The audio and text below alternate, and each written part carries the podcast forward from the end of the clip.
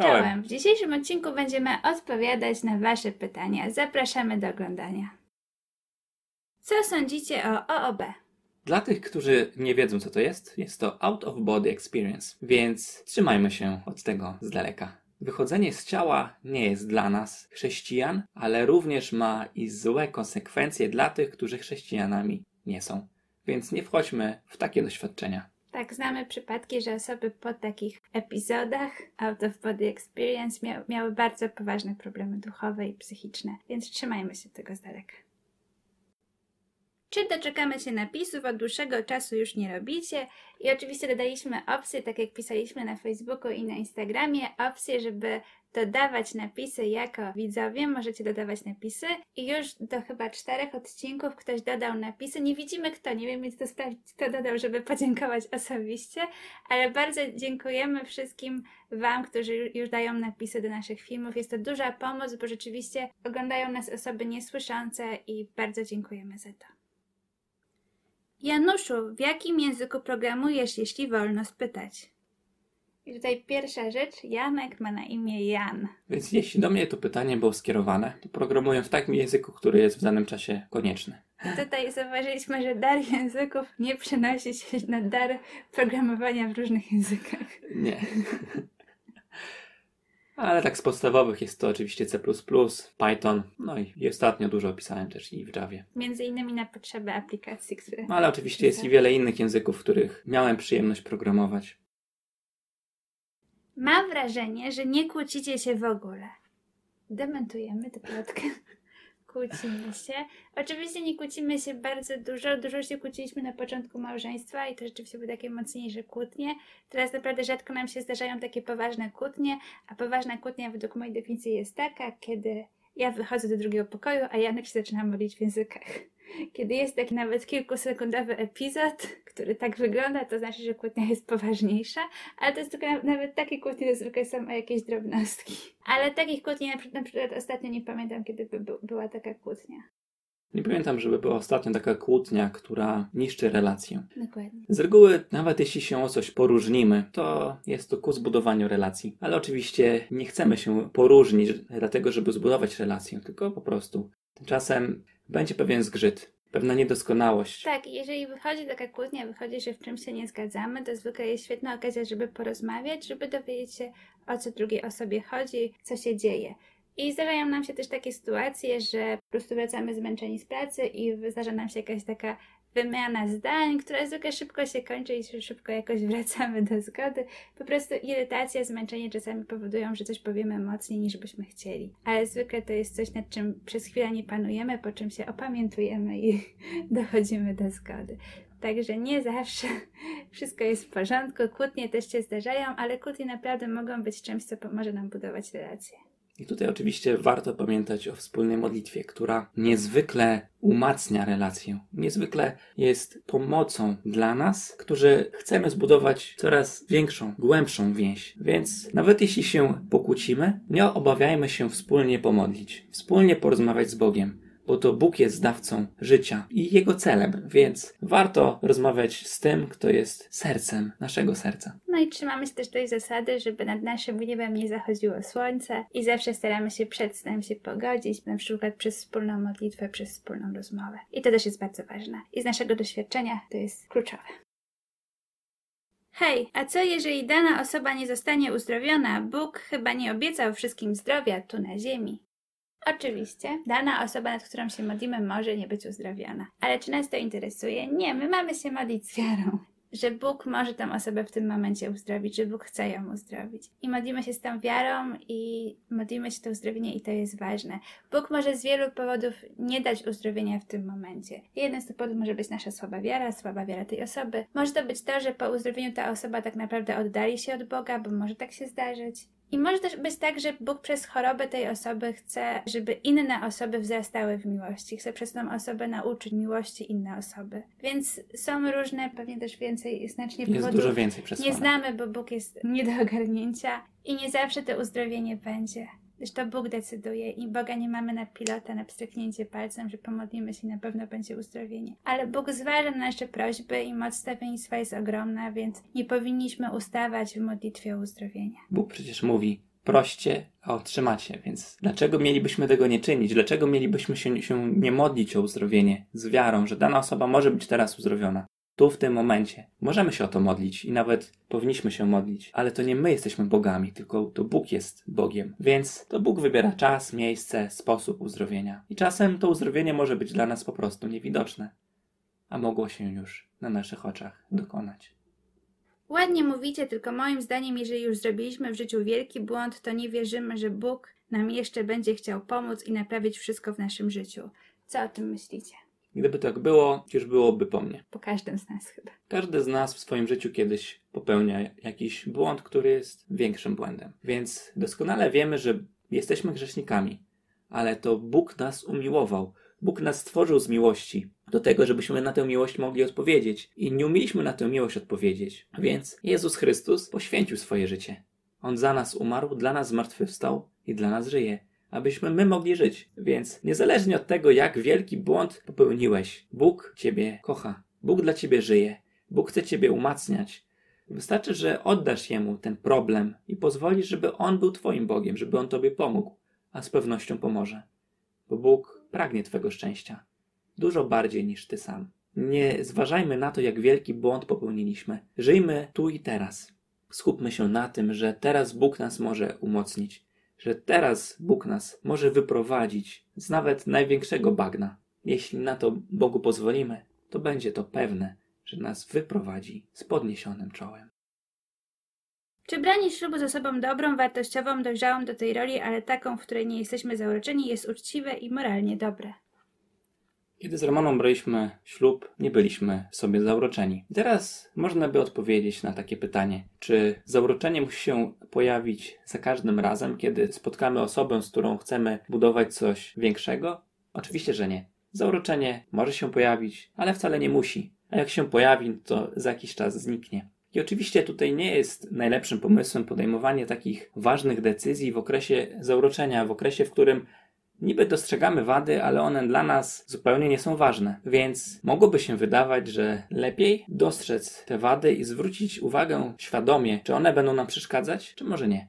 Czy będziemy w stanie z drugą osobą żyć mimo tych wad i próbować tej osobie pomóc, żeby z tych wad rezygnowała, ale jeśli nie uda jej się zrezygnować z tych wad, to że będziemy ją w stanie przyjąć z tymi wadami. Ale oczywiście tych wad nie tolerować, ale tolerować osobę. Więc to jest jedna strona. Z drugiej zaś strony musimy mieć na uwadze, że miłość to nie jest uczucie. Jest to decyzja, za którą my stajemy, które później uczucia będą towarzyszyć. Takie czy inne. Budując relacje, zwróć uwagę, czy chcesz spędzić swoje życie z drugą osobą. Całe swoje życie z drugą osobą. Jeśli tak jest, to my nie widzimy większych przeszkód, aby zawrzeć sakrament małżeństwa, bo ten sakrament jest na całe życie, nie na jakiś krótki czas. Zauroczenie nie jest niezbędne, aby zawrzeć ten sakrament. I myślę, że to wystarczy, odpowiadając na to pytanie. Czy waszym zdaniem wszystko z przeszłości chłopaka, dziewczyny powinno się wybaczyć, jeżeli on, ona rzeczywiście tego żałuje? Mówiąc wybaczyć, mam na myśli zapomnieć, nie patrzeć przez pryzmat tego na związek, czy właśnie na tę osobę. Więc to nie jest definicja wybaczyć. wybaczyć to znaczy, że masz świadomość, że ta osoba cię skrzywdziła i ty jesteś skrzywdzony. Masz tą świadomość, ale po prostu wyzbywasz się tego żalu i tej złości do tej osoby również. Ale patrzysz na to, gdyż w związku powinniśmy się uczyć na błędach. Więc nie jest tak, że zapominamy to. Staramy się cały czas o tym pamiętać, że coś takiego się stało i brać to pod uwagę, szczególnie, że jest to chłopak, dziewczyna, czy jeszcze nie jest naszym mężem być może, to wpłynie na naszą decyzję, czy weźmiemy ślub z tą osobą. Każdemu warto wybaczać, a nawet można by rzec, należałoby wybaczać, bo kiedy my chcemy, żeby Bóg nam wybaczył, to Bóg mówi, czy ty wybaczyłeś swojemu bliźniemu? Jeśli nie, to i Bóg nam nie może wybaczyć. Więc wybaczenie jest niezbędne. Jeśli chcemy budować coś więcej niż tylko daleką relację, jeśli chcemy budować relację opartą na przyjaźni, na miłości, to wybaczenie jest niezbędne. Wybaczać należy. Tak jak Ramona powiedziała, wybaczenie to nie jest zapomnienie, że byliśmy skrzywdzeni, ale wybaczać oznacza wyzbywać się prawa do żalu. Więc jeśli rana została nam zadana, to my nie chcemy tej rany potem wykorzystywać do naszych celów. Nie chcemy potem ciągać tej osoby, żeby robiła to, co chcemy. Nie chcemy je później wypominać, tych błędów, tylko mamy je na uwadze, ale żyjemy tu i teraz. Więc żyjmy w teraźniejszości, a nie w przeszłości. Więc można by również powiedzieć tak: patrzymy cały czas przed siebie, idąc tu i teraz, ale czasami zerkamy do tyłu, żeby się uczyć na błędach, żeby tych błędów nie powielać. Czy miłość, a może uczucie, przed ślubem powinno znosić takie różnice, jak na przykład odmienne poglądy co do mieszkania z małżonkiem? Na przykład, jeżeli chłopak marzy o mieszkaniu w mieście, a dziewczyna na wsi. Czy też jedno chciałoby zostać z rodzicami, a drugie nie chciałoby mieszkać z teściami. To, czy jedno z nich w imię miłości powinno się poświęcić. Tak naprawdę to powinna być decyzja wspólna i każdy powinien mieć w sercu pragnienie, żeby wyjść naprzeciw drugiej osoby, gdyż na tym polega miłość. I u nas na przykład ja chciałam mieszkać w Kobyłce, a Janek wolał mieszkać w Kobyłce, bo jestem z Kobyłki, a Janek wolał mieszkać bliżej centrum, żeby mieć bliżej po prostu do pracy, żebyśmy oboje mieli bliżej do pracy. I rozmawialiśmy o tym, no i zdałam sobie sprawę, że rzeczywiście ta wygoda, że do pracy mamy tylko kilkanaście minut jest dla mnie ważna. Więc bardzo warto o tym porozmawiać, żeby dojść do wspólnej decyzji, gdyż każdy powinien mieć chęć wyjść naprzeciw. Nie całkowicie zrezygnować ze swojego pragnienia, ale po prostu przyjąć pragnienie drugiej osoby, gdyż na tym to polega. Jeśli jesteście w okresie narzeczeństwa, to warto uczyć się rozmawiać. Więc jeśli dany temat jest dla ciebie ważny, to warto o nim właśnie porozmawiać jeszcze przed ślubem, żeby później umieć podejmować decyzje, żeby uczyć się podejmować decyzje, które będą dla nas dobre. Bo coś, co jest dobre tylko i wyłącznie dla mnie, przynajmniej tak mi się wydaje, że będzie dla mnie dobre, nie oznacza, że będzie dla mnie dobre. I również nie oznacza, że będzie dobre dla, dla mojej przyszłej żony, czy później również i dla mojej żony. Jesteś osobą bardzo wierzącą. A uprawiałaś seks przed ślubem? Nie. Więc to jest bardzo proste pytanie, prosta odpowiedź. Jeśli chodzi o mnie, to również nie. To było dla mnie pytanie. Ale ja chciałem też odpowiedzieć. Czym dokładnie jest dusza? Na to pytanie jest dosyć trudno odpowiedzieć w taki sposób pełny, więc postaramy się odpowiedzieć najlepiej jak umiemy. Dusza jest zasadą duchową w człowieku i to dzięki duszy możemy żyć. To dzięki duszy możemy żyć również w wierze chrześcijańskiej. To dzięki duszy możemy się z Bogiem jednoczyć, możemy z Bogiem rozmawiać. I oczywiście dusza jest to nasze wnętrze, jest w naszym wnętrzu. I dzięki temu to my możemy wchodzić we wnętrze Boga, a Bóg w naszym wnętrzu może przebywać. To również dzięki duszy możemy z Bogiem przebywać, z Bogiem rozmawiać, Boga słyszeć, Boga widzieć. A teraz pozwolę sobie zacytować katechizm Kościoła katolickiego, który również na ten temat się w sposób dosyć jasny wypowiada. Pojęcie dusza często oznacza w Piśmie Świętym życie ludzkie lub całą osobę ludzką. Oznacza także to wszystko, co w człowieku jest najbardziej wewnętrzne i najwartościowsze. To, co sprawia, że człowiek jest w sposób najbardziej szczególny obrazem Boga. Dusza oznacza zasadę duchową w człowieku. Dzięki duszy duchowej ciało utworzone z materii jest ciałem żywym i ludzkim. Więc tutaj już dobrze widzimy, że to dzięki duszy możemy żyć, że to dzięki duszy żyjemy. Kościół naucza, że każda dusza duchowa jest bezpośrednio stworzona przez Boga. Nie jest ona produktem rodziców i jest nieśmiertelna. Nie ginie więc po jej oddzieleniu się od ciała w chwili śmierci i połączy się na nowo z ciałem w chwili ostatecznego zmartwychwstania. I teraz przechodząc do kolejnych pytań, które są z tym pytaniem powiązane. Jak wytłumaczyć fakt, że na przykład miłość to skomplikowane reakcje chemiczne zachodzące w naszym mózgu, albo że śniąc czy będąc pod wpływem na przykład narkozy, nie jesteśmy siebie świadomi? Cóż, na początku można zaznaczyć, że miłość to nie są skomplikowane reakcje chemiczne, które mogą zachodzić w naszym mózgu, bo gdyby tak było, to nasza wiara byłaby jałowa.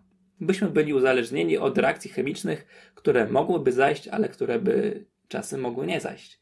Więc cóż, tak nie jest. Miłość jest to decyzja, za którą albo idziemy, albo nie idziemy. Jeśli chcemy kogoś kochać, no to staramy się to czynić. Stajemy za tą decyzją, którą podjęliśmy i podejmujemy ją nieustannie, aby kogoś kochać, aby kogoś miłować. I oczywiście w miłości mogą się pojawiać różne emocje, mogą się pojawiać różne uczucia i tak oczywiście będzie, ale to w decyzji, którą podjęliśmy, mamy stanąć. Za tą decyzją stajemy, jeśli chcemy kogoś prawdziwie kochać. I tutaj to pytanie, czy podczas narkozy nie jesteśmy siebie świadomi, to pewnie chodzi o to, czy jako, że dusza powinna mieć świadomość, pamięć, no skoro tylko ciało jest w no to czemu my nie mamy świadomości? Otóż jesteśmy człowiekami tutaj cielesnymi na ziemi i teraz mamy ciało połączone z duszą i to, co się dzieje z naszym ciałem, to to teraz przeżywamy, więc to nie ma tutaj znaczenia, że jesteśmy w narkozie, to powinniśmy mieć świadomość. Nie mamy świadomości, bo nasze ciało nie ma świadomości. Poza tym, na ile masz świadomość tego, co się dokonuje w Twojej duszy, w Twoim wnętrzu? Ja nie mam pełnej świadomości i wiem, że tutaj na Ziemi mogą tej pełnej świadomości nie uzyskać. Oczywiście bez Boga pomocy nie da się zajrzeć w swoją duszę, więc warto prosić Boga o to, żeby On dawał nam świadomość tego, co w naszym wnętrzu się dokonuje. Czy dusza zachowuje pamięć wydarzeń z życia, skoro za pamięć odpowiadają konkretne obszary w mózgu, które po śmierci ulegają rozkładowi? Na ten temat przynajmniej jeden z doktorów Kościoła się wypowiadał. Dusza również ma pamięć, albo właściwie przede wszystkim to ona ma pamięć. I ta pamięć naszego wewnętrznego człowieka, ta pamięć jest dużo większa niż ta pamięć, która jest taka czasem nieudolna, ta pamięć fizyczna. Tutaj nie musimy się skupiać na tym, że nasze ciało obumrze, bo doskonale wiemy o tym, że my również jesteśmy istotami duchowymi. Więc to, co tutaj przeżywamy, o tym możemy potem pamiętać. Czy pody, u których nie rozwinął się mózg, czyli nigdy nic nie czuły, ani nie myślały, też są obdarzone duszą? I tutaj nigdzie nie jest napisane w Piśmie Świętym ani w katechizmie, że dusza jest połączona z mózgiem, że się znajduje w mózgu i że akurat brak mózgu mówi o tym, że ktoś nie ma duszy. I są oczywiście takie dzieci, u których się mózg nie rozwinął i one żyją bardzo krótko, rodzą się martwe, ale mama takiego dziecka z mojego przekonania wiary może mieć pewność, że jej dziecko jest w niebie. Jeszcze na zakończenie przeczytam kolejny fragment z katechizmu Kościoła katolickiego, który może być dla Ciebie pomocny. Duch oznacza, że człowiek, począwszy od chwili swego stworzenia, jest skierowany ku swojemu celowi nadprzyrodzonemu, a jego dusza jest uzdolniona do tego, by była w darmowy sposób podniesiona do komunii z Bogiem. Doskonale widzimy, że dzięki duszy możemy żyć, nawet tutaj na Ziemi. To dzięki duszy możemy się z Bogiem jednoczyć, a zatem Bóg może przybywać w nas, a my możemy w Boga wchodzić. My możemy w Bogu się poruszać, możemy w Bogu żyć, możemy z Nim rozmawiać i możemy Jego słyszeć, prawdziwie słyszeć. Mam jeszcze jedno pytanie, niejako powiązane z pierwszym. Czy człowiek, u którego nastąpiła śmierć mózgu, jest u Pana, czy wciąż na ziemi? I tu trzeba zaznaczyć, że Kościół nigdy nie występuje wbrew nauce i przyjmuje definicję medycyny definicję śmierci, która obowiązuje we współczesnym czasie w medycynie. Więc jeżeli według wszystkich kryteriów współczesnej medycyny jest rozpoznana śmierć mózgu, śmie czyli śmierć całego człowieka, bo tak to obecnie występuje w definicji śmierci, to Kościół uznaje, że ten człowiek już nie żyje, więc jego dusza jest już poza ciałem. W związku z tym, jeśli dusza się odłączy od ciała, ciało obumiera, ale nie oznacza to, że dusza nie może wrócić do tego ciała żeby to ciało na nowo ożyło. Tak jest, to jest nasza wiara, możemy cały w Piśmie czas Świętym, w Piśmie Świętym możecie o tym również przeczytać. Na przykład o Łazarzu. Przecież on już był martwy, a jednak ożył. Tutaj mówimy, bardzo zachęcamy do modlitwy o wskrzeszenie. Bóg jest życiem, Bóg jest dawcą życia i jego celem, więc warto podejmować nieustannie decyzje o tym, żeby żyć, by być żyjącymi. I to wszystko. Chcesz jeszcze coś dodać? Nie, myślę, że to wystarczy. Mam nadzieję, że udało nam się odpowiedzieć na wszystkie Wasze pytania. Żadnego pytania gdzieś nie ominęliśmy. Jest tu chyba 32 stopnie. Na szczęście udało nam się nagrać ten odcinek. Bardzo się cieszymy i poprosimy o kciuki w górę. I o komentarze, czy Wam się ten odcinek podobał. Też zapraszamy do subskrypcji naszego kanału. To wszystko na dzisiaj. Do zobaczenia. Do zobaczenia.